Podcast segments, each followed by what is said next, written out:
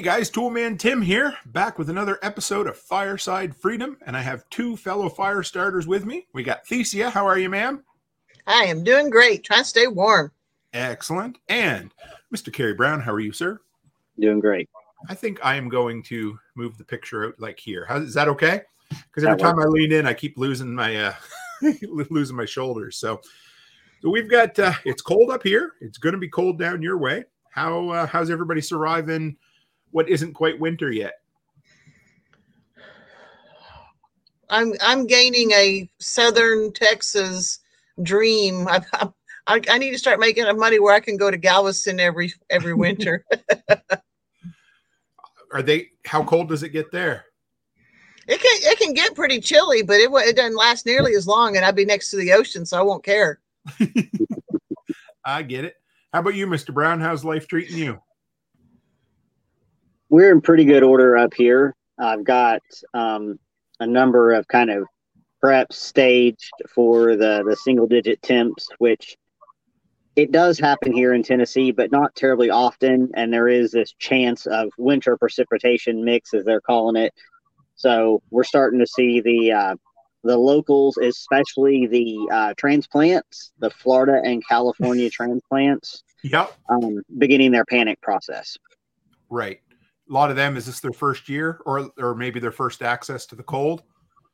This for for a lot of them, it is. Yeah, and i i've talked about it before but and it, it's it happens everywhere but for us there's always this huge panic about 48 hours before the first cold spell first snowfall and i'm sure that goes part and parcel everywhere because it's funny i don't know in the middle of summer we all think well it's never going to get cold again. And then damn it it gets cold. And then it's like everybody forgets how to drive in winter weather and then it happens and you're okay. But that panic beforehand man if you can stay off the roads and stay away from people i think we're all a little better off for it. So what uh so we're gonna we're, we're gonna talk about a couple things tonight guys but uh we're gonna talk about um well the title is uh, how to talk uh, how to talk yourself down off the ledge. In other words something that especially entrepreneurs deal with when you get that complete holy shit i'm overwhelmed feeling and how not to make rash decisions in the middle of those bad periods.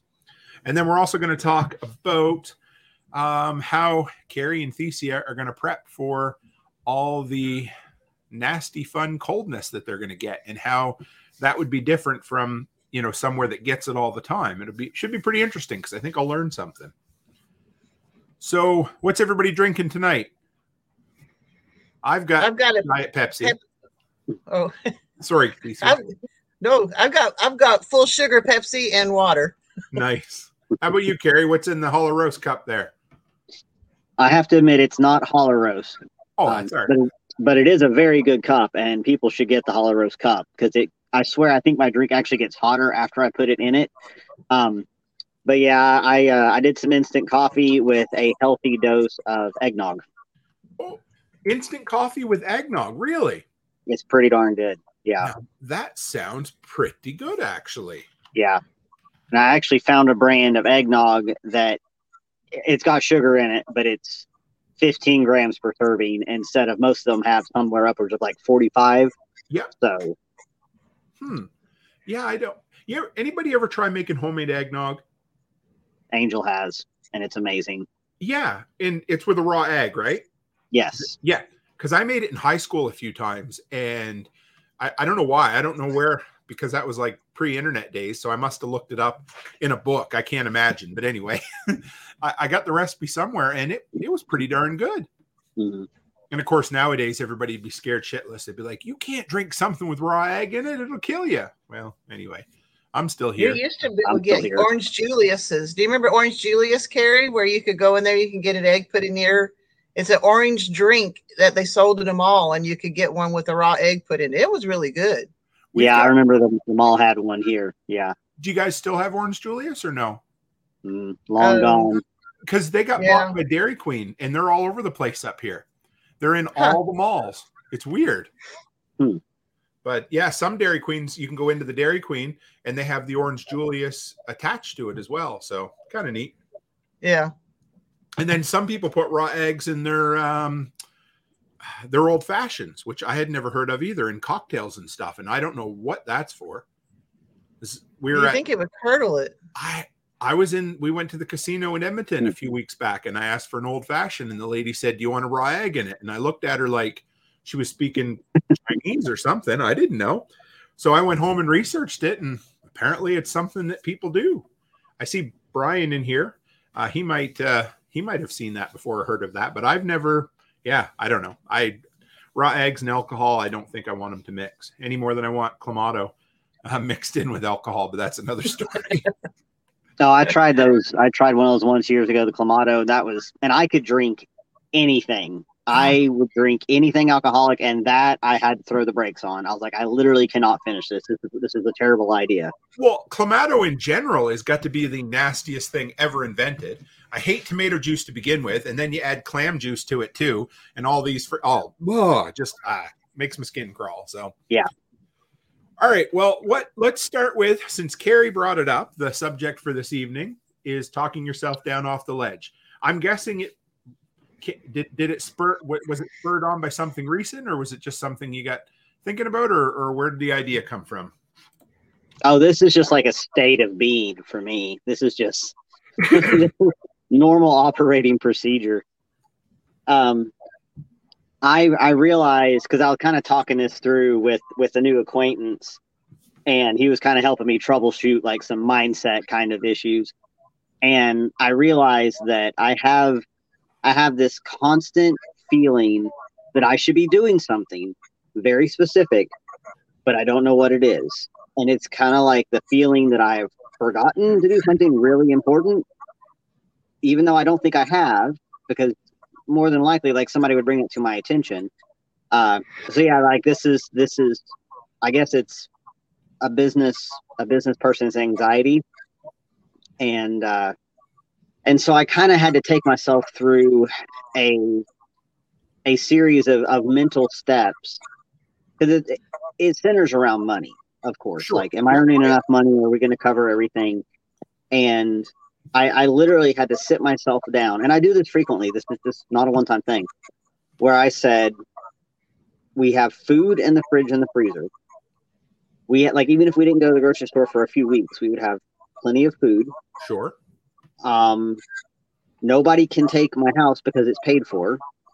Um, nobody can turn off my power because I generate it myself.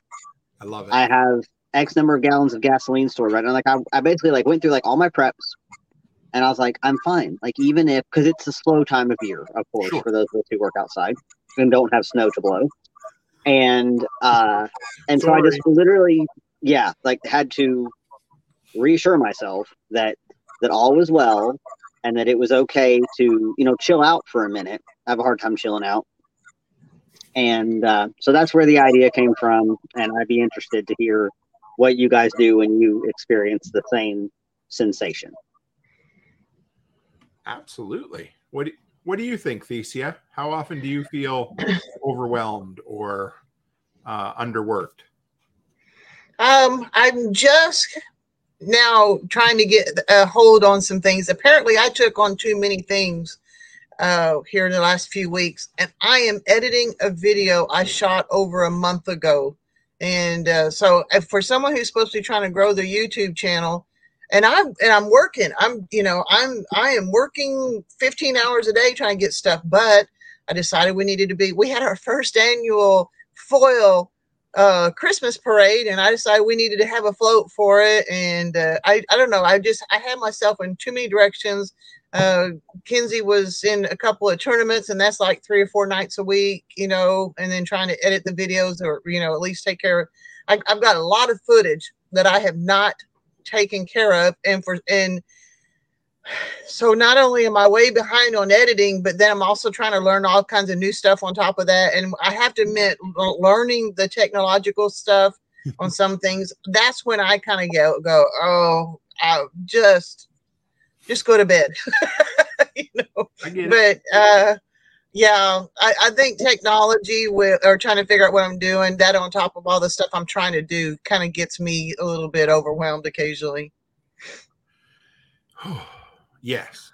and it's it's okay uh, to carry, especially it's okay because we all go through it. But um, yeah, so I've told the story many or er, many times. I, I even did a video called "My Terrible, Horrible, No Good, Very Bad Day," and at the time, it was probably the worst day in business I ever had.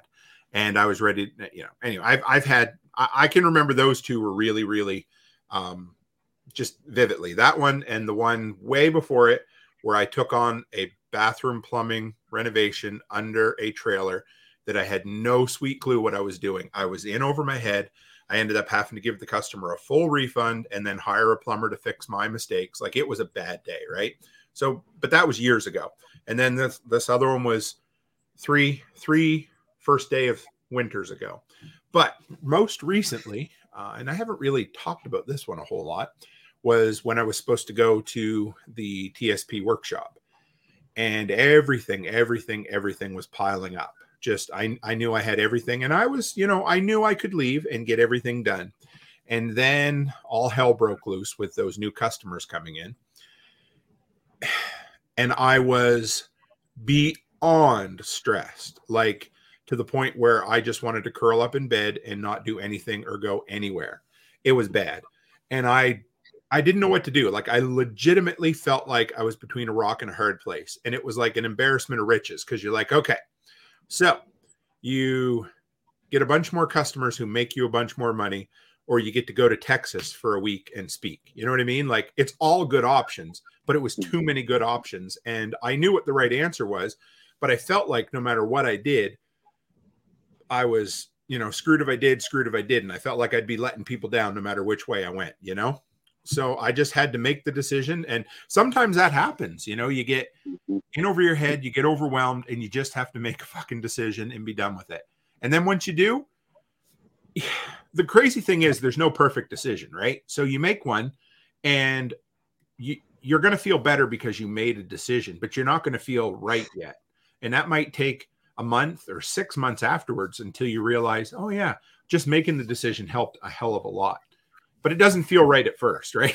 you know, I still felt like shit the whole week that I didn't get to go to TSP. I was like, I, you know, I just felt like I was letting Jack and everybody down who wanted to, you know, for the few people that wanted to come and hear me speak. I was like, yep, there you go, Tim.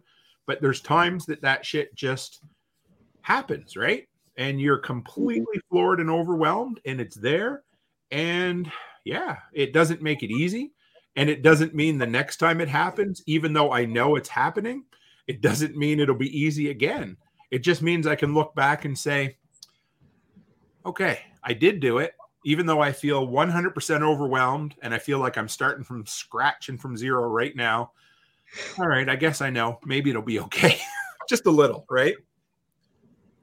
Well, I'm kind of I, I'm I kind of feel the same way too. You know, not only did I put myself in too many directions, but I'm I this bathroom remodel is taking infinitely longer than I thought it would. And I was hoping to have it at least partially. I've got it down to not only subflooring, but I've got holes in my floor from where the plumbing was.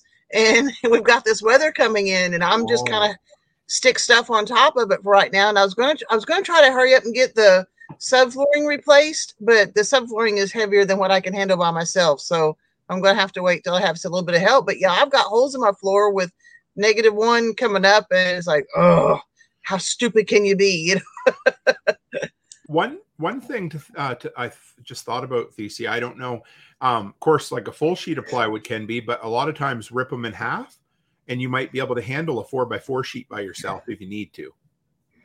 Yeah, I could do. I can do a full one. Is just uh maneuvering it and trying to getting into place. I, you know, yeah. I mean, I was at I was at Lowe's trying to load them up onto the cart by myself, and the cart kept moving. so I was trying to put the board on the cart and chasing it down the aisle. And I finally had to stop and ask somebody, "Hey, hey, come help me! At least hold the cart." you know? There's the other thing too, and I don't maybe I don't know if Carrie if you're like this or not, but I'm uh I'm most entrepreneurs seem this way. We we almost never want to ask for help. So we get in over our head and we figure, well, we got ourselves into this mess. We should be able to get ourselves out of it, right? Mm-hmm. So, you know, again, this right back to just yesterday, but So my son just took on a, a part time job, which I wanted him to, but he's also my main snow helper, which is fine 80% of the time. When it's just a dusting, I go out and I'm done in two hours. But yesterday morning, you know, the night before, Becky's like, and she loves to go and help. She says, I'll, I'll go and help you, hun. No problem. I'll come out with you. And I said, No, it's just going to be a dusting. You stay in bed. Because I didn't want her to go out, right? So I get up in the morning and there was another two inches of snow on the ground, which is not a dusting, and you can't really use a blower for that. You need a, a, a you know an actual snow blower for it. So I was like five hours all by myself because I was too damn stubborn to accept the help, right? Mm-hmm. What do you think, Carrie? You ever like that? Stubborn runs in the Brown family. Um, we're as good at that as we are at worrying. Yep. Um, I wish I wish there was a way to make money doing both of those things.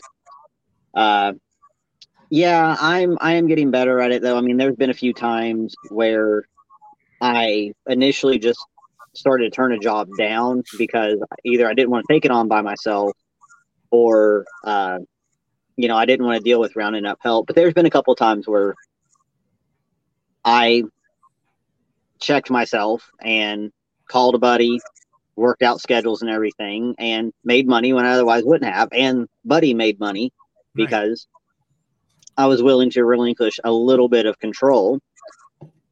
Um, and yeah, you got to be you got to be careful uh, doing doing the plywood and the lumber at the store. Like I'm I'm one of those people where I will I will stop and help somebody. I don't care if it's a lady or a guy. I don't care who it is. You see somebody trying to fight with a piece of plywood or freaking, you know, two by 12 by 16 and all that oh. crap.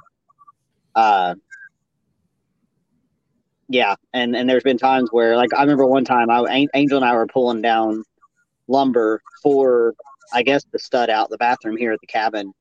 And I was pissy and I was in a hurry and I was moving too fast and she was trying to adjust her grip and I didn't notice and it tipped and she just like smashed her thumb, oh. like avulsed her finger, like all this blood everywhere, you know. And did I feel like a dickhead after that? So that was just another one of those life lessons of just slow down and chill out. And there was no reason to be in a hurry. The world was not ending. So I thought I was the only one that I, I thought that if I slowed down, the world would end. I I'm always that way, you know. I, I live by 10 minutes early is on time and on time's late. And mm-hmm. even when I'm 10 minutes early, I'm still in a hell of a rush because I feel like I'm going to be late. Like it's just completely ingrained in my character. And again, that's probably, I don't know, the entrepreneurial mindset. I'm not sure what the hell it is, but some days it's not not the most healthy thing in the world. I yeah. hate to follow people in a car. Like, just mm. get out of the way. Let me drive. but what does it? You know, I know, but why? When when you're, we're all going to end up in the same place at the same time anyway, so it doesn't matter. But I do the same thing. Somebody five seconds on the road, you know, oh, you start getting mad at them. It makes no sense. I kind of walk like this, uh, this, this dichotomy of the two. Like I'm the person I will, um, feel this enormous amount of compassion for a person and and you know stop to let them out. And then five minutes later i'll i'll decide somebody's driving too slow and i'm ready to you know open yeah. fire on them. And it's like i don't know where that comes from. I don't know where uh where those extremes come from. With me they're they're a little better with age but uh still there. I know when you were uh carrie when you were talking about you know um, being overwhelmed and and wonder you know sometimes wondering about work or if they're you know because it's feast or famine in entrepreneurship too right? Mm-hmm. and you, you said you always feel like you need to be doing something. And for about three maybe the first four years of my business i always felt like i just had to do more had to do more. Eh, but i was the thing was my goal in my business was to do less but make more money right? Because i wanted to i wanted to be self-sufficient financially but I also wanted to have the flexibility in my schedule to do what I'm doing now with content creation and things like that. But the problem was is when I'd finally built it to where I had that flexibility, and even to this day, I still feel lazy. You know what I mean? Like I, I built it so that I can do my other shit, but it's like I it still don't feel right. You know, Mhm. it's strange. Yeah. It so it doesn't. I don't know. I, guess what I'm not trying to be negative, but it, it you, you always want to do more, and then when you get to the point where you don't want to do anymore, you still feel like you should do more, even though you built it to where you don't need to do more. Well, it was a habit that you created to get where you were, and that habit is not easily broken. it's true. That's a good point. because that's you know that's where you find success you know i mean i like i said i i turned down this winter i bet you 30 30 new snow customers if i had wanted them you know but i i don't want any more you know like um you know you take on more customers you have more headaches right? And I knew I know how much money and how much time I wanted to put, or how much money I wanted to make this winter and how much time I wanted to put into it, and we exceeded that with those last few customers I took on, and then the calls just kept coming. You know, people were like, oh, you know, I'm like, well, you probably should have called me six months ago. Sorry, guys. You know, and but yeah, so.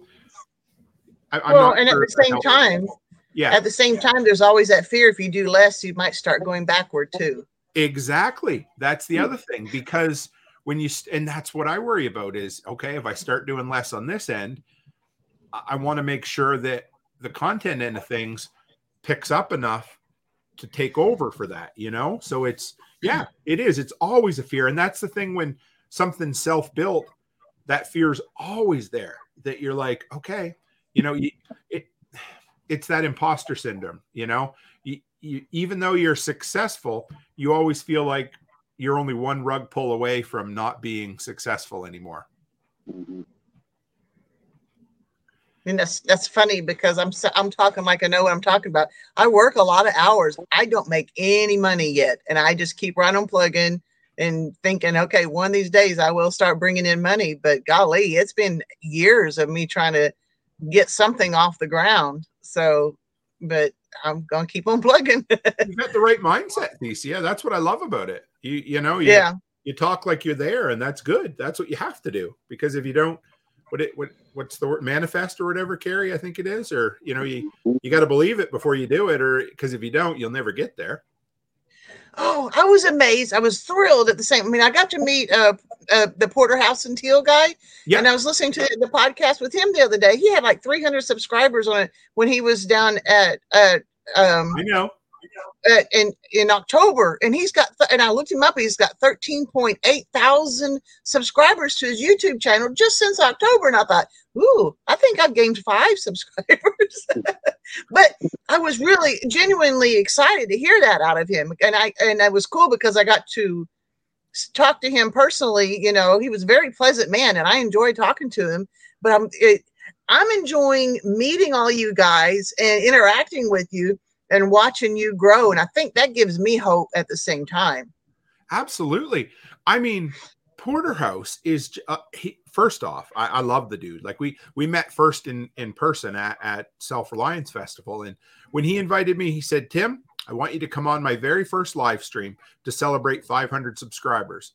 Well, by the from when he sent me that till the time I went on his show, I think I can't remember exactly, but I want to say he'd hit like 2,000. Number one, his content's incredible, but he's killing it with the short form stuff. He's just blowing up with that, and I like he and he puts in the work, and he he's got the right personality, and he, he he's entertaining, and he's funny, and he's intelligent. Like he's just killing it, and he's going to do awesome.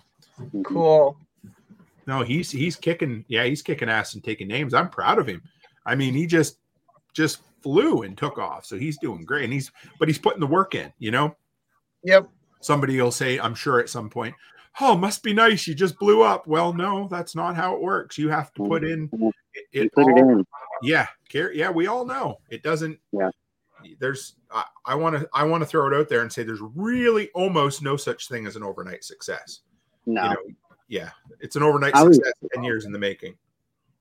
I was thinking about even, you know, in YouTube land, and somebody's like, "Oh, I only have 500 subscribers," and you know, we're we're comparing ourselves to people who have tens of thousands or millions or whatever, and I think about like it. It still stuns me sometimes that any one individual has determined that my knowledge is worth their time.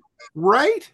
Right. And imagine what 500 people, like if 500 people suddenly showed up to my farm and they were like, Carrie, we want to learn something from you. You know, I, I mean, I'd be blown away. So we have to keep that perspective. And I know it's all about algorithms and driving traffic and that kind of stuff. Like I'm, I'm not into that at all. Like I know some people get really into like the, uh, what do you call it, Tim? Like when you get into your um, log into the back end of your stuff and oh, see the all your numbers, Oh yeah. all yeah, the yeah. analytics. Yeah. Yeah. Um, like I just I I don't know if it's just my contrary nature or what it, what exactly it is, but like I just don't care. At least at this point, I may eventually. Um, but still, like that number is significant. Um, that that somebody simply decided you are worth their time because I don't know about you guys, but you're probably similar. I am really stingy with my time. Oh, that's what I was thinking the whole time you're talking. So am I. yeah, yeah. Yeah. So it, I, I I will, I will shut something off in a heartbeat. Oh yeah. Yep. So You're right. And I and that is yeah, it I I can't remember what episode it was of Jack's I listened to recently, but he was talking about how when he first started building, he wasn't worried about how many people were watching. He was just worried about putting out the best damn content he could put out there. And mm-hmm. that's really because that's that's such again, there's that dichotomy, you know, because I'm a numbers guy, always have been. That's just how my brain works, and that's how I built my business too. And I I can't help it. I look at my analytics every day because I don't know. I'm not sure why, but I do. It helps me to know where I'm heading. But at Yeah. the same time, you can't live there. But mm-hmm. also, part of putting out the best damn content I can put out is looking at the analytics as well. So it's like, mm, you know, there's a six of one, half a dozen of another. And I'm that's actually I haven't figured out how I'm going to put that into my goals for next year. But it's going to be something as simple as not looking at my analytics for an entire week. and that might sound silly to some people, but it is absolutely going to be something I'm going to try once because it just to let it flow, you know, see what happens. I don't know. Well, I'm I'm at the stage now. Is every morning I do go through my analytics and I record it. That way I can go back and see where my weaknesses are and uh, and go. Yeah, you haven't posted anything on that in a while. You know, you maybe you should do that. But I, so I am recording and and watching, and so that I can do a better job of of getting what I need out there. so being selfish with your time, Freedom Media Corps says I call it productively selfishly introverted. I like that. nailed it. Yeah. But you're right, Carrie, when you talk about people, because you know, for me to commit to an hour and enti- hey, speak of the devil, and he shows up. There's Porterhouse tonight. Good evening, brother. Good to have you. Good to have we- him on. his ears must have been burning. We should have him on here sometime. Yeah, because uh, Absolutely. Yeah, he oh yeah, what a good dude. But um yeah, so it's hard for me if if I'm not feeling the podcast, I'll turn it off. And I mean, and I don't, you know, and I want people to do that with mine too. I mean, don't waste your time on something. Don't listen to it just because you feel like you need to, right? Like, and I do that. So I can't imagine it's pretty humbling sometimes that, like you said, somebody's willing because you only have 24 of those in a day, and somebody's willing to take one or one and a half of those and spend it on you. Like, ah, man. And sometimes you forget, you know, like I was, I mentioned this. I don't know if I said it live the other night or not, but I had Nate come on Sunday night. We did the the history of ham radio show, right? That dude put hours of work into prep. Well, Carrie, you did too. The show we did, you put a ton of work into that show, and you know, like I try to make sure I plug your guys' stuff and say thank you as much as I can. But it blows me away that people, I mean, I I shouldn't I do it too when I go on other people's shows, but it's just it's humbling that people are like, hey, I'll come on your show and I'll put together a hell of a good show with you, you know? it's kind of cool. Actually, it's really cool. What do you think, Thesia? I don't know. I got a million things going through my head about all that stuff too. It's like, uh, uh, Yeah. on the spot. Sorry about that. So yeah, no, you're good. Freedom says sometimes I just need to follow a more intentional vein. Working on my copywriting, then that is what I immerse myself in. And and I get so I think I I think I see what she is mentioning too because I so when I want to create content, I like to take an entire day and create content. Mm. Like I like to get in. I remember mm. the guy who spoke at my high school graduation talked about getting into the flow. And I don't whatever kind of weird chi crap, whatever it is. But for me, it works. And if I want to be the most productive I can be, I just need a great big ass chunk of time to put into it and just flow with it. Do you do you do that, Thesia, ever or not? Yes, and I'm and, and it's something I've been having a little bit of trouble with is because I get in my computer and I'm working and I'm working, I'm concentrating, and somebody comes in and says, "Well, what do you think about this?" I'm going, "What?"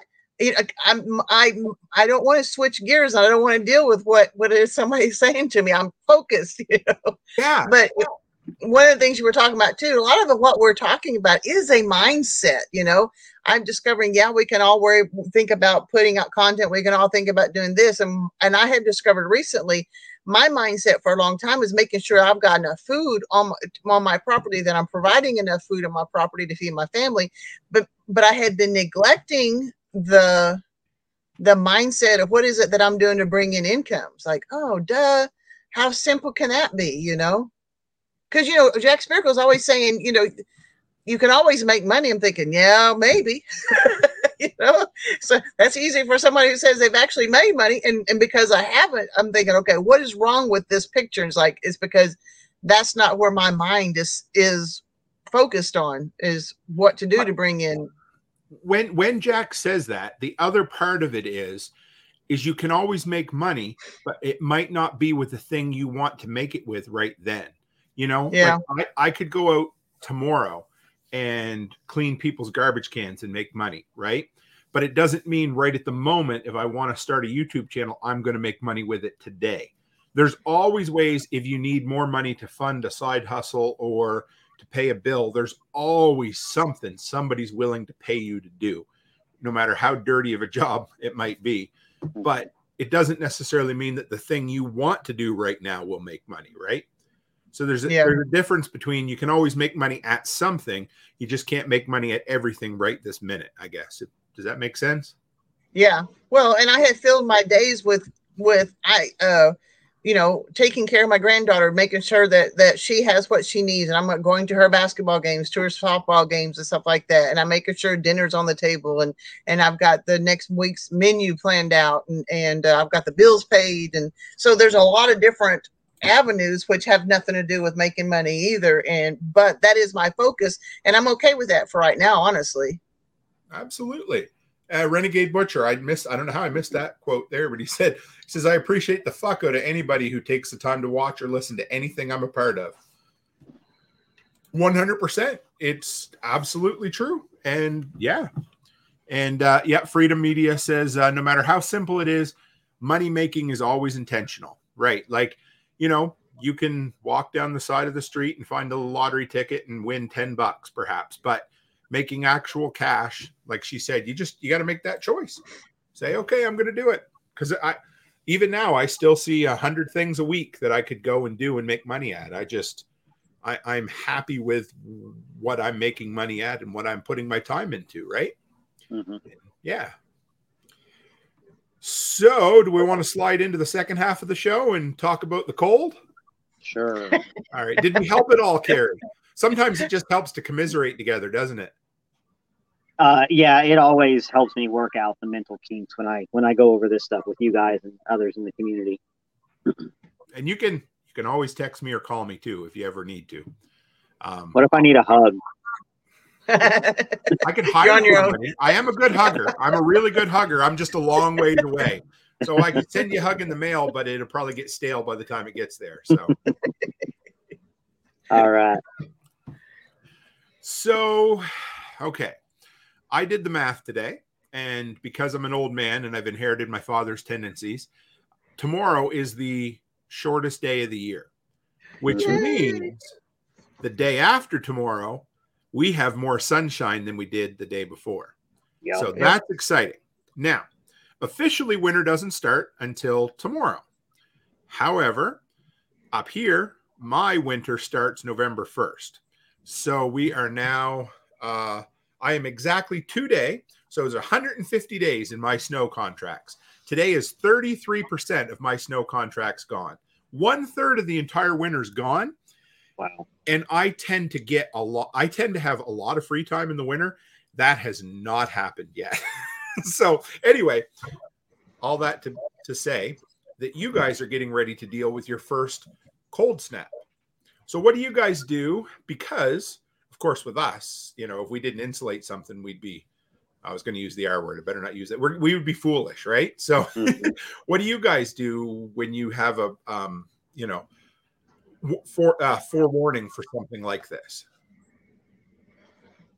Uh, yeah.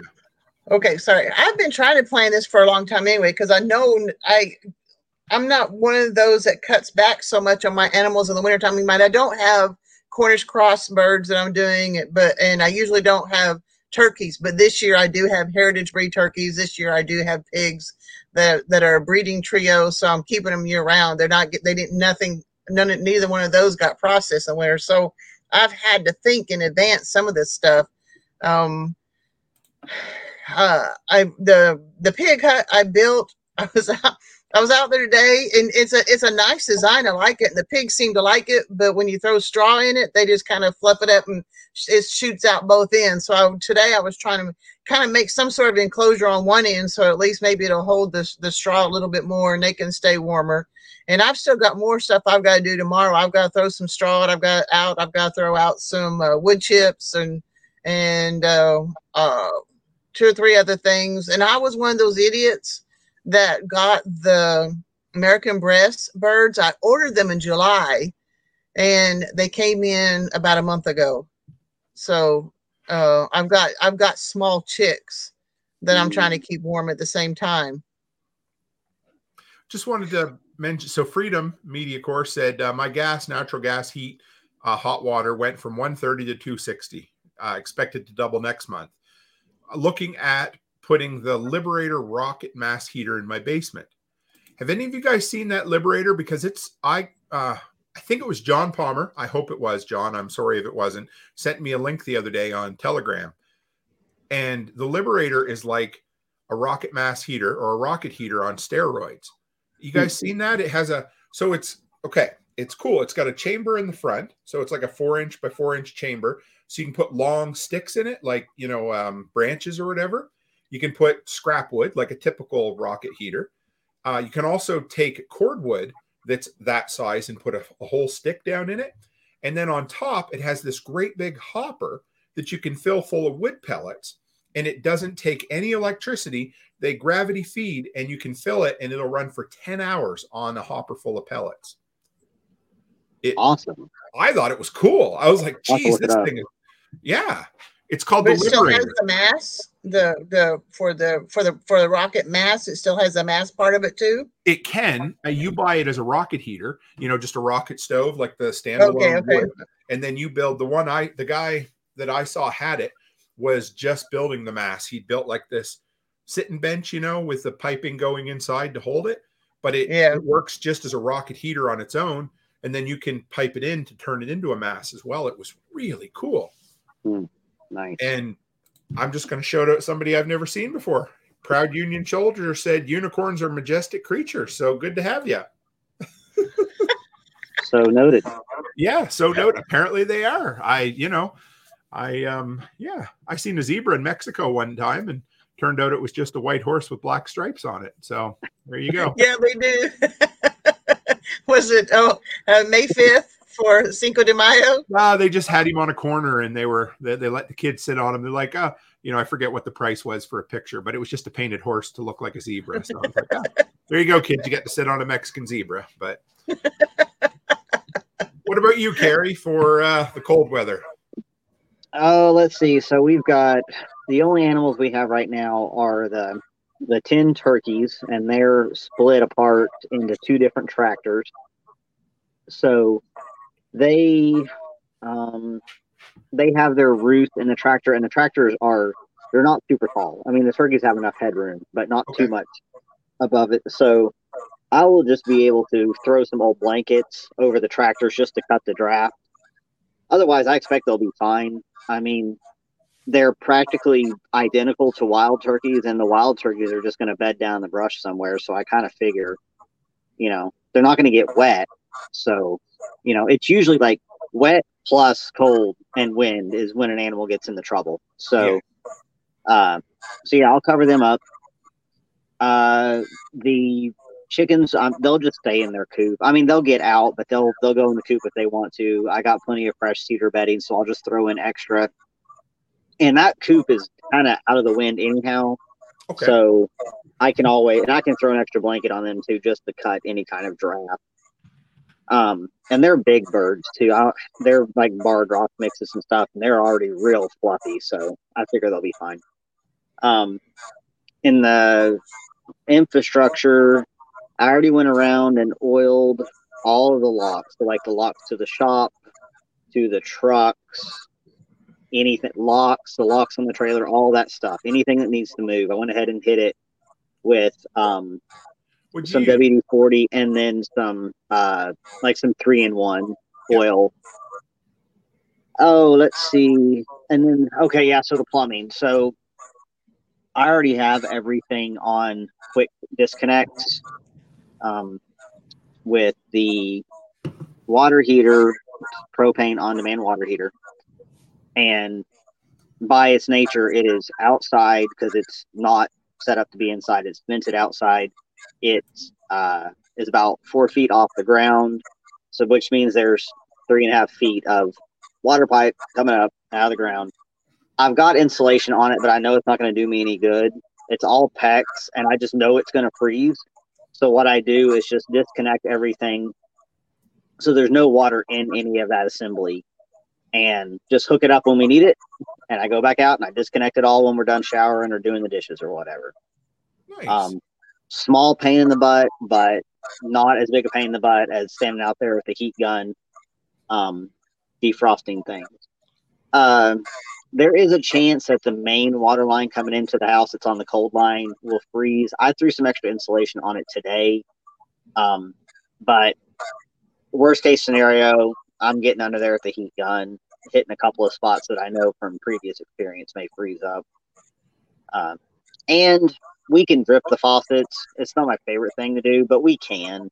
It's it, like it's not a huge deal. Water's not super expensive here, so um, mostly little inconveniences like that.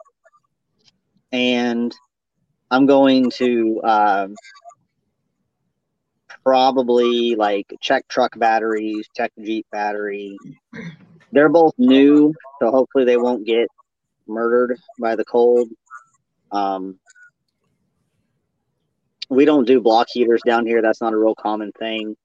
So, you know, how and really, I'm not really planning to go anywhere anyhow. I mean, we will be able to if we need to, but pretty much planning to stay put. stay cold. Like three days that I don't think will be above freezing. Okay. Yeah, three or four days. Yeah. Yeah. Yeah, I think water is going to be our biggest issue.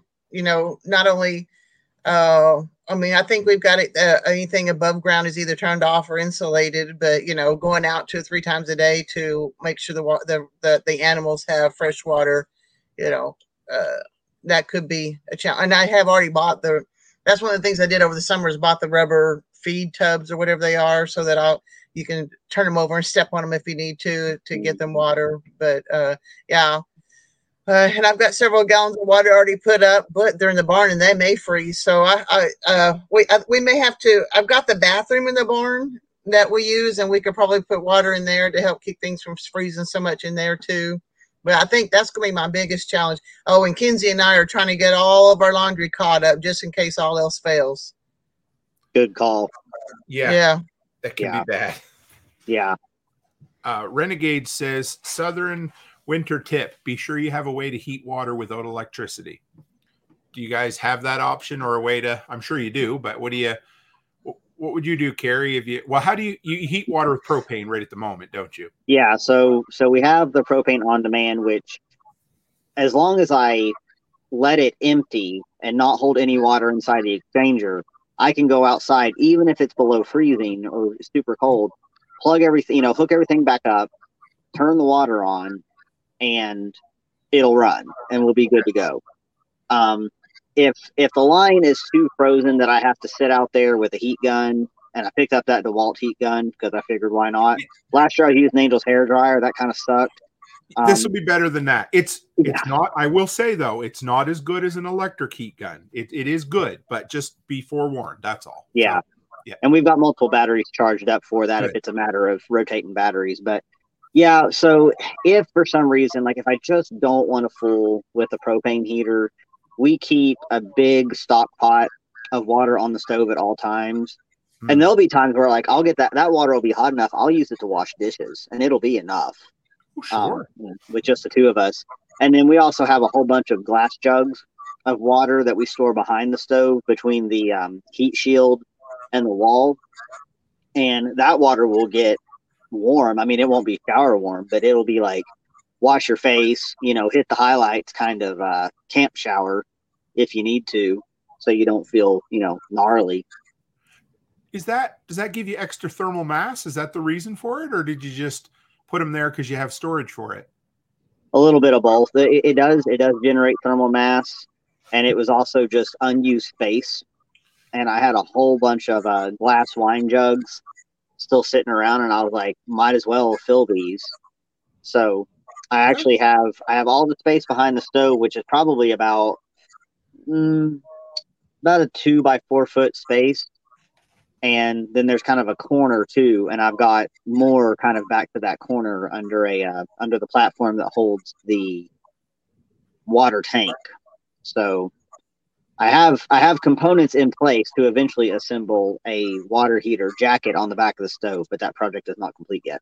But that have you ever had any split the glass jugs? Have any split at all or no? no, no. They've they've been fine. In fact, I kind of prefer them over the plastic. So that's like the complete opposite of putting a bunch of water jugs in your freezer to, to keep thermal mass. That that I don't think I've ever heard anybody else do that, but that's friggin' awesome, Carrie. Yeah. I mean, they're really heavy glass jugs too. I mean, I, I have broken one. Um, like don't obviously just don't don't slam it on anything. I hit it on the corner of something that that'll break anything. But sure. Uh, yeah, as long as I'm just I'm careful. But yeah, I don't have to worry about them. Um, like I said, that I mean that stove. If we're that stove's running all the time, like we don't let the house get uh, cold, and that is kind of the big thing. Like we we have to be home because uh, we could be away from them. Like if we had to travel for some reason, but we would have to literally shut everything down, including the solar system, including the batteries, because you do not let lithium iron phosphate batteries go below freezing. Right. Um, Even they will even if they're fully charged? If they're fully charged and you like shut them off, they're fine. Right. Even if they're partially charged, you can shut them off and they're fine. But if they are running and they are discharging or charging, when they get under 32, apparently, like shit can really go sideways. Like, huh. best case scenario, they just it, it kills the cells. Worst case scenario is that they can actually catch on fire. So, okay, I um and I try not to worry about that too much. But yeah, like if we ever had to be away, we would have to kind of shut down the whole assembly and you know drain stuff and turn everything off and shut off all the all the breakers and all that good stuff. But uh, yeah, we're just gonna stay put. Another tip from up here that we always followed was if there was a chance of a power outage or if there was a chance, you know, the weather was going to get real shit, you made sure everything was ready. Like so if if you thought you might lose power, you might turn your thermostat up an extra two or three degrees, maybe 4 mm-hmm. degrees, whatever it was. So you'd overheat your house a little bit. So you might buy yourself an extra half hour or an hour of, of comfort, right? Mm-hmm. We would do that a lot because okay, there's a chance. Or, you know, we would fill the wood furnace absolutely right to the the gills and make sure it was going and there was lots of heat in there. And worst case, if the power went out, you just open up the the upper vent so air would circulate because you didn't have the fan blowing it. But yeah, you would just. I always found one of the big keys was um, making sure everything was heated and running right up to the last minute, so that way there's mm-hmm. less, you know, less for it to go, less for it to go sideways, or you you buy yourself just a little more time, you know. Mm-hmm. Yeah, I'm you, aggravated because uh, I bought a wood stove and I got a drug out here to the property, but we did not get it hooked up yet. It, we have I have not gotten it installed, and I'm I have to admit I'm pretty irritated about that. it i don't know. It, everything's a project. Everything takes time. I'm sure you had a, I mean not you know whatever. You you want to get it done but there's a hundred other things that at the time seem more important than getting a wood stove done right? Mhm. or or you have to put you know you got to choose where you put your time and your money so I tried to delegate it so I could finish the bathroom, and it, it didn't work. ah, we, we need to read between the lines there i see so no, Yeah, i just i'm not quite finished but i just put the chimney through the wall in my garage so i could now at least light a fire in that wood stove if i wanted. My son was in the garage the other day and he goes dad he goes somebody could live out here. And i said well i hope i don't get kicked out but the garage is actually as soon as i get the chimney on it is actually will be a self-contained off-grid unit if i want it to be. It's got Cool. solar for power with a battery bank and it's got uh, um, a wood stove for heat. So it would you could actually you know in a worst case long-term scenario you could stay out there for a while. The only thing we wouldn't have would be water but we could make do Now, is your is your garage is it attached to your house or is it a separate? it's a Building. separate building Okay. So it, yeah, it's off probably about 40 feet from the house. So if you made Becky really mad, you've got like some buffer. Absolutely. yeah. I am I'm really close. So you know how she I don't know if you know that she keeps making me build decks out back. So our yard Mhm. keeps getting less grass and more deck, right? Mhm. so I built the second deck. Anyway, um, I almost finished this year and I didn't quite finish, but I've got about another, I don't know, eight by 12 foot section. And when I do, I'll be able to walk from the house across deck right to my garage. So at least, at least I'll be able to keep up off the snow and stuff in the wintertime, right? So, but yeah, it was, it was pretty awesome. So, um, so here's the thing, and and maybe it's me who lives in a place where you know the cold will kill you in 10 minutes some days.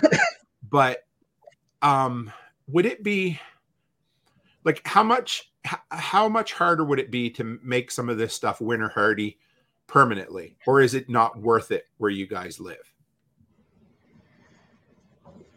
Um, I've gotten better at kind of planning on just the for the worst case scenario. I mean, because this is not the first time we had we had single digits last year. We had single digits in 2020.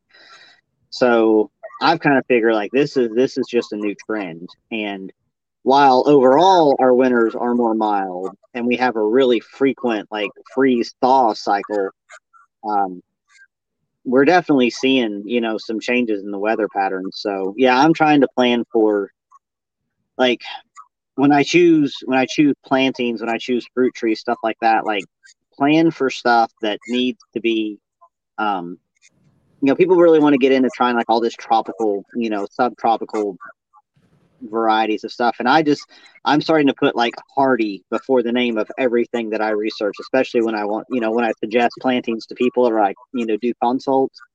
I just go ahead and plan for um you know colder harsher hotter longer i mean all that's happening it's a lot different than what i remember growing up weather wise it does seem that way doesn't it what do you think I don't know when it when it does get that low. It's not like way up north. Uh, it, you know, it is only for worst case scenario two weeks. So you kind of prepare for just the short ter- term of it. Uh, I was looking at uh, Renegade Butcher. He was talking about the when we moved from Alaska to Central Texas that year. And that was real early 1984. We got like two feet of snow and uh, all the pipes froze because they they are literally less than two feet buried, and some of the stuff is not even buried that deep. And uh, we went without water the first for for two weeks. Uh, we had trash cans that we went and filled up with water so we could flush toilets and stuff like that when I lived in Texas. so um two feet wasn't enough to keep it from freezing Well, it doesn't usually get that cold ever down in Texas. That like that. That was an odd thing. You very seldom get snow. Like what happened in Te- was it last year or the year before that, that it was so that that's unusual.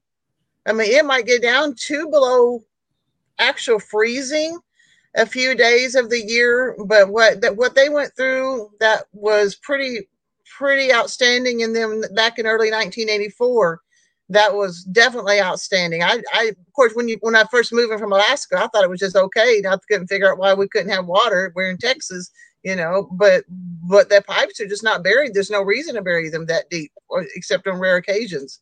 Where where I'm located in Northeast Oklahoma, it's it is colder, but uh, that that two years ago, that when it got so cold and we were still living in the camper, we actually had to go stay and live with my uh, youngest son in, in his trailer house uh, for a few days because it was everything was frozen over. Yeah, there is definitely some stuff. The weather's changing, and so maybe at this time it's it might be uh, good to do something a little bit more per, uh, permanent.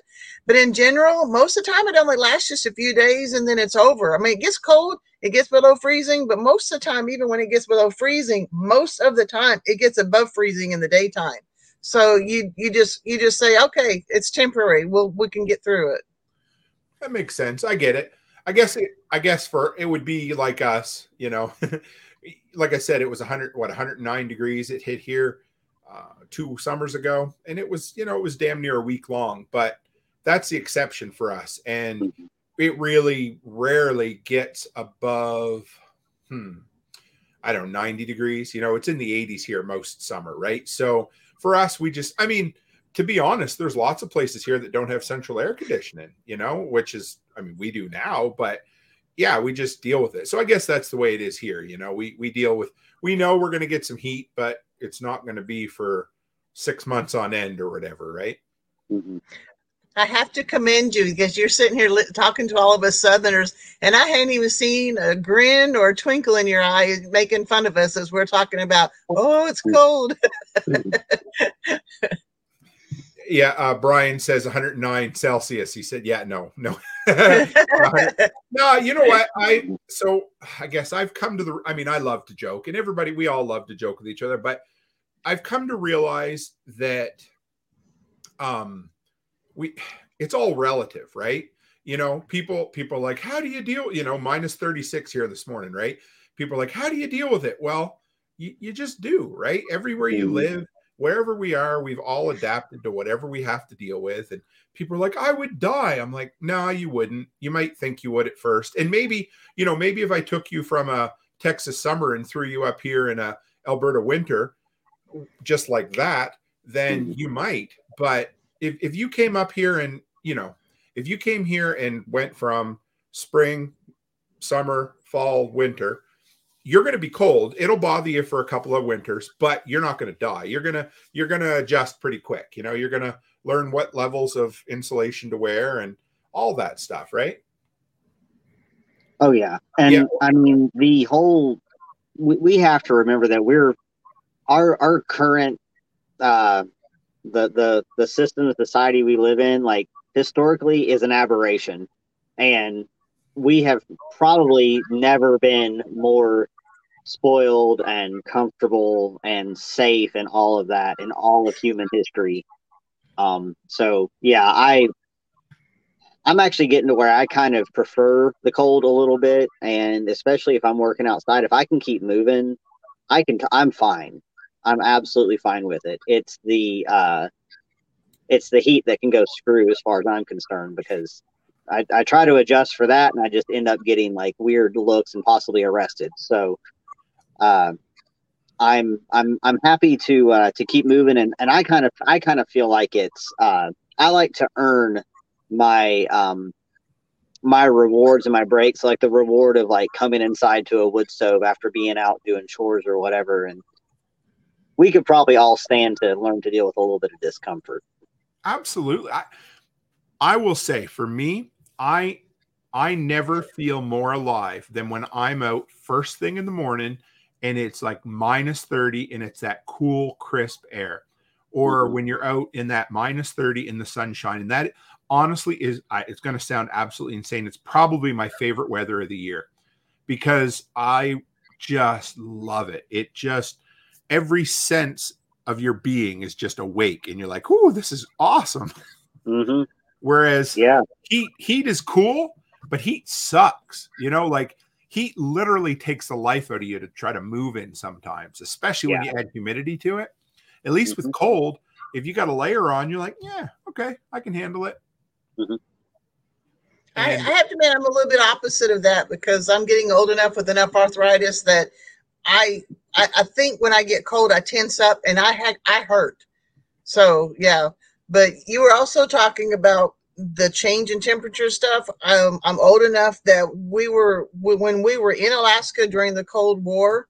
They were sending people up from Alabama and Georgia and stuff for cold weather training, and they actually would have some some bad th- well for one thing they tell you don't do liquor up there but but one guy he stashed his his liquor underneath his tent and it was 50 below and 50 below liquor doesn't freeze in the bottle but it does freeze your esophagus and kill you you know I never heard that before. Really? yeah Huh. Yeah, because yeah, uh, I will say I know lots of people that drink in the minus forty, but but there's a there is a difference between minus forty and minus fifty. We don't typically see minus fifty, so I've got to share this one. This has got to be one of the best sayings I think I've ever heard in my life, and I don't know how I haven't heard it before. But Freedom Media Corps says the wonderful thing about freezing weather is that you step on dog shit, not in dog shit. and sometimes you even trip over it because it's I was frozen. gonna say roll an ankle. Yeah, Yeah. roll an ankle on some frozen dog turds. So crazy. And Renegade Butcher says that's just the snow clearing money talking, Tim. but I gotta say, I I'm out in it anyway. You know, today, like I took a an office day and I was still out putting around in the cold. Like I just yeah. Plus, Martinson family says you don't have to worry about mosquitoes when it's minus 20, at least not as much. Yeah. Do you guys have what do you mean it's not as much do you uh do you guys have what they call black flies down there? Just little tiny Yeah. That buzz. Yeah. I always call snowflakes white flies, you know. So we, we have to worry about white flies in the winter and black flies in the summer. But you know, that was yeah, I like that one. Yeah, I prefer to hike more in the wintertime. Um, because yeah, no bugs. Uh, the snakes are asleep. I Yeah. feel like I can I can see more. You know, you get up, you get up to the top, and you can you can see further wherever you're, um, you know, whatever the overlook is. Yeah, that's true. And oh, yeah, I we're just talking about uh, something I'd forgotten about is uh, we've had more snow this year than we normally have. So I've got an empty rental right now that's getting renovated. The electrician's over there redoing all the electrical. And he showed up yesterday. He was there the day before, showed up yesterday, and he said, Tim, the house is zero, like zero degrees Celsius, just at freezing. He goes, The furnace isn't working. Oh, okay. Well, what's going on? So I called the the um, heating and the HVAC guy in to take a look. Well, the new furnace they installed last year doesn't go up through the chimney. It has a vent that goes out through the side of the house, almost like a just like a plastic vent. I, of course, I didn't even know it was there, right? So I, I guess they're pretty efficient. Anyway, they're up 18, 24 inches off the ground. Well, the snow has built up there enough that it had covered the vent and shut the furnace off. oh, wow. Yeah, so we they cleaned it up and they serviced the furnace while they were there, but just something I wasn't aware of. So yeah, weird. And uh, Renegade says in Texas, uh, fire ants eat the dog shit. and uh, man Freedom Media says, "I love walking through the woods after or during a heavy snow. Uh, heavy snow, it's magical." hmm reminds me of Clark W. Griswold looking out the front window, and his wife says, "What are you looking at?" He says, "What is it? The, the majesty of a winter's morn, and an asshole in his bathrobe emptying a chemical toilet into a storm drain." So, Uh, yeah. well, what do you guys think? Yeah, how many how many days are you going to get to the cold? What do you what are you expecting?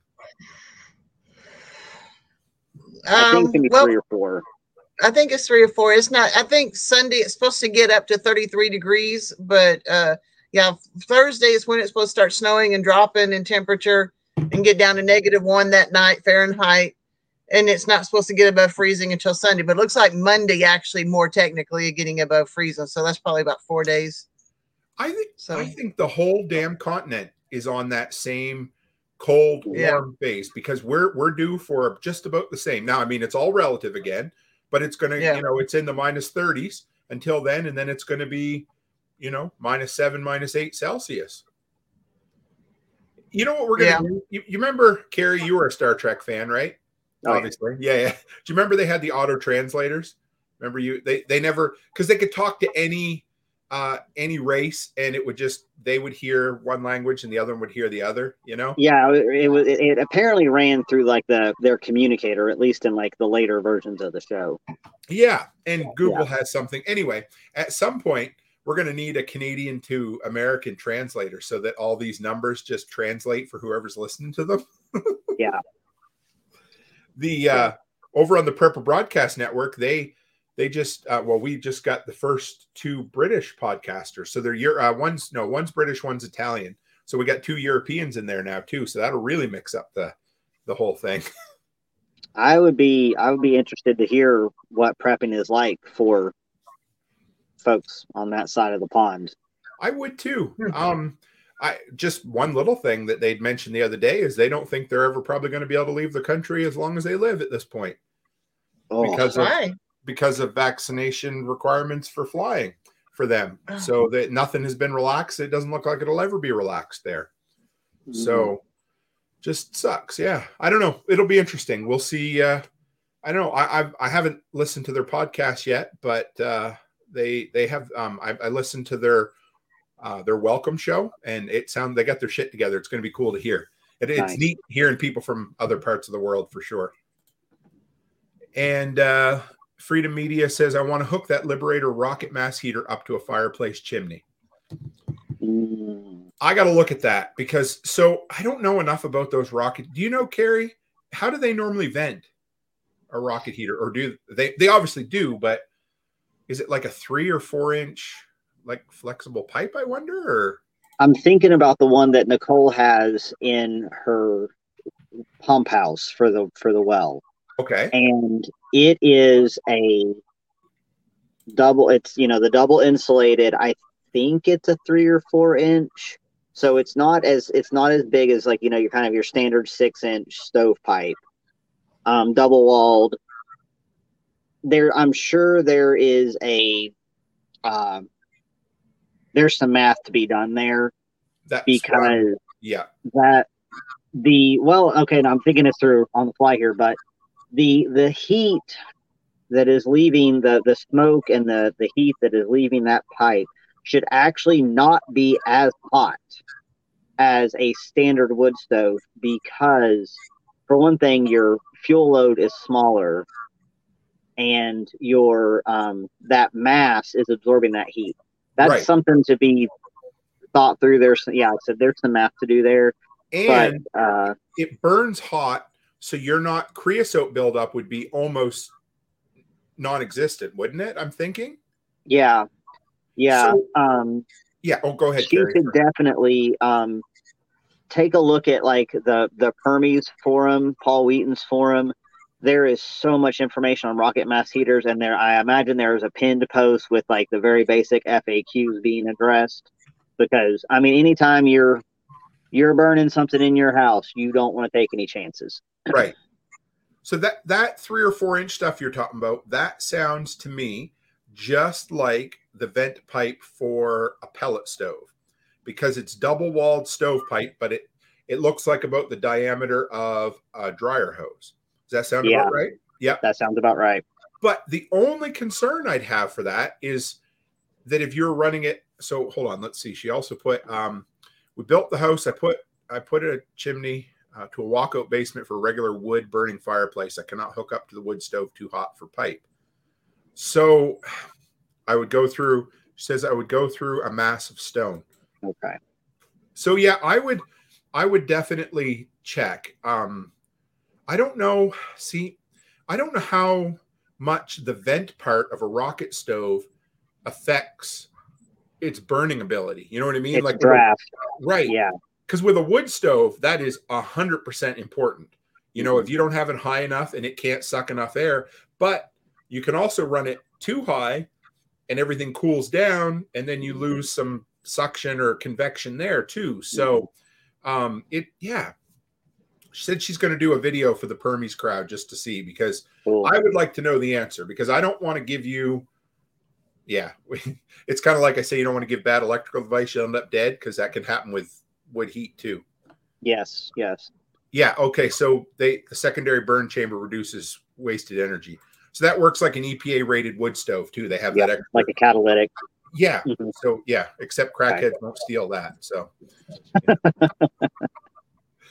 but yeah, so it'll be um, okay. And she says they show it to be 200 degrees Fahrenheit maximum with rocket mass heater.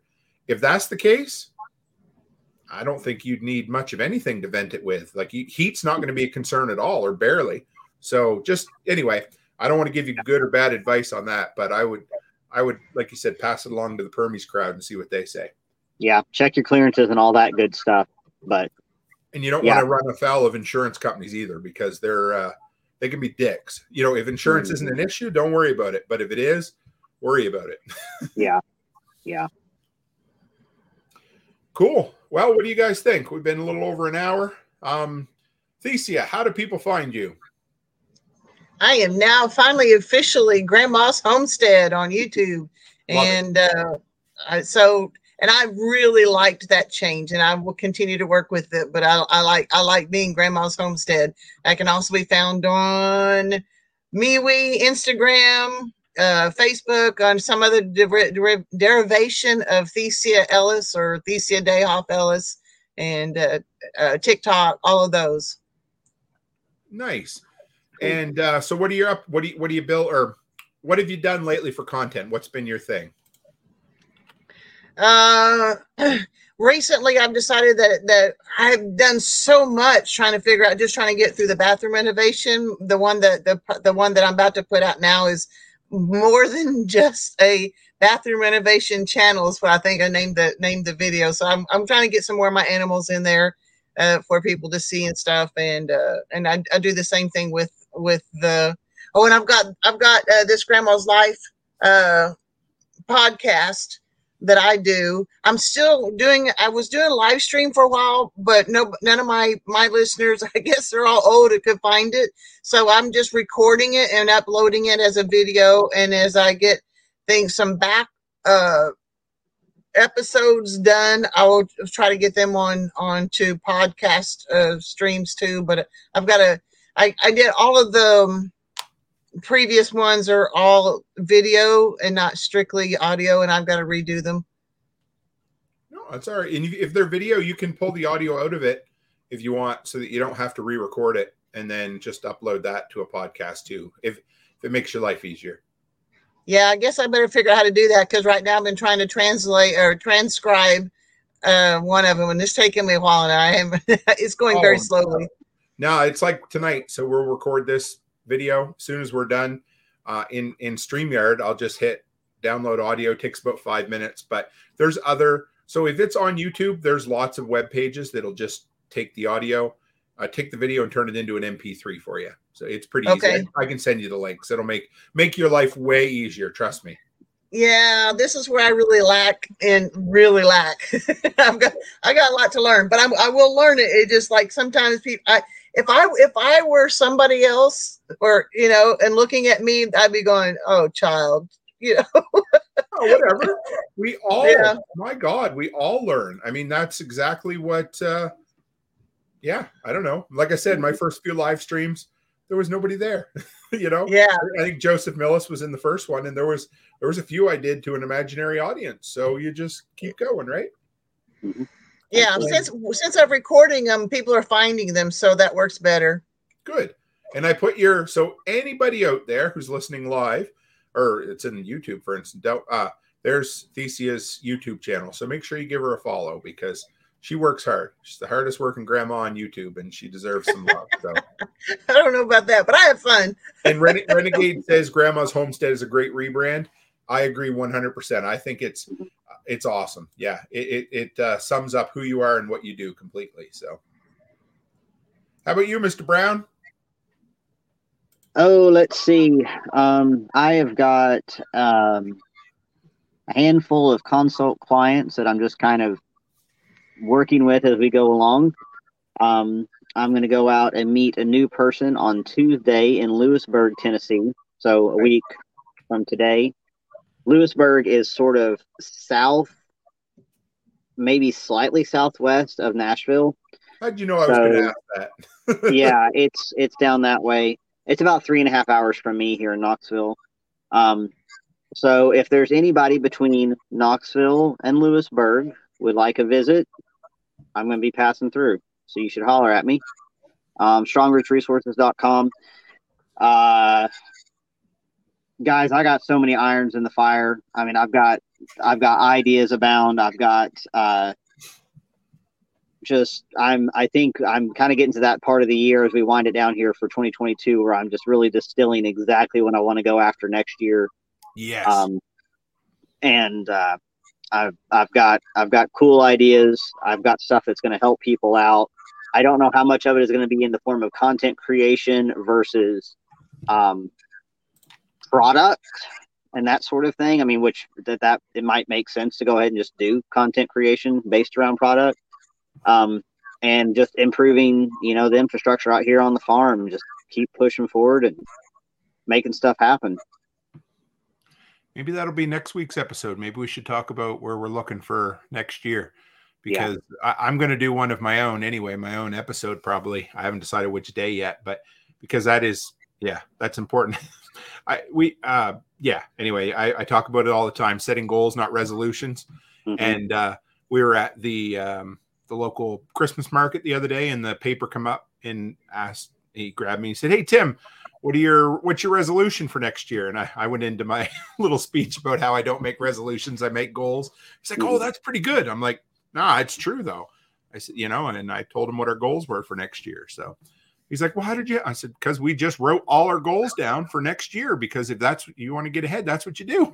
Mm-hmm. Anyway, I digress. We'll talk about that next week. So, are y'all doing anything with that word of the year? Oh, I yeah. have one. Oh, yeah. yeah. What, what I'm, was... I'm still trying to narrow mine down. I haven't decided. That takes a lot more brain work than what you would think. Well, because you want a word that really works, right? So, yeah. you know, my mine was invest for this year, and and it, the idea was to whatever I put into something, I wanted to to see the return from, you know, and and and that was invest in other people and invest in my content. And I have an idea of what my theme of the year is going to be next year. I just haven't distilled it to a certain word yet. If that does that make sense? Yep. Yeah. But I yeah, I'm sure I'd be nice to get just put everybody on next week if we could. And uh Ren- there's Renegade Butcher's word of the year, in case anybody cared. So I won't read it out loud. that that that's my word of the day, renegade every day. But anyway, so yeah, uh, for me, if you want to find me, toolmantim.co, go by there or the workshop on YouTube three times a week, Thursday, Saturday, Sunday, 7 p.m. Mountain Time. That's when the workshop is live. And it's everywhere lately. I just started streaming on Twitter and Rumble and have had uh, much more success than the placeholder of streaming on Flote for the last while that was basically whatever it was what it was it's a shame mm-hmm. but uh i've been really happy for those who wrote on rumble i've been really happy with the results i've got over there so far so awesome. but when you multiply anything by zero you still get zero so that doesn't really work but you know when you're coming up from zero views on Flote to wherever you're going i guess it's an improvement right so i'm going to stop shitting on Flote i just I, I feel betrayed but anyway that's another thing for another day so All right, guys. Um, yeah, I guess that's it from us for this week. We'll uh mm-hmm. I'm pretty sure we'll be back next week. Uh, that'll be between Christmas and New Year's. I guess we'll decide for sure as the week goes on. But everybody out there, uh, Merry Christmas and uh, Happy New Year soon enough. I guess we can start saying that too. So, yep. peace out, guys. Have a good night. Merry Christmas.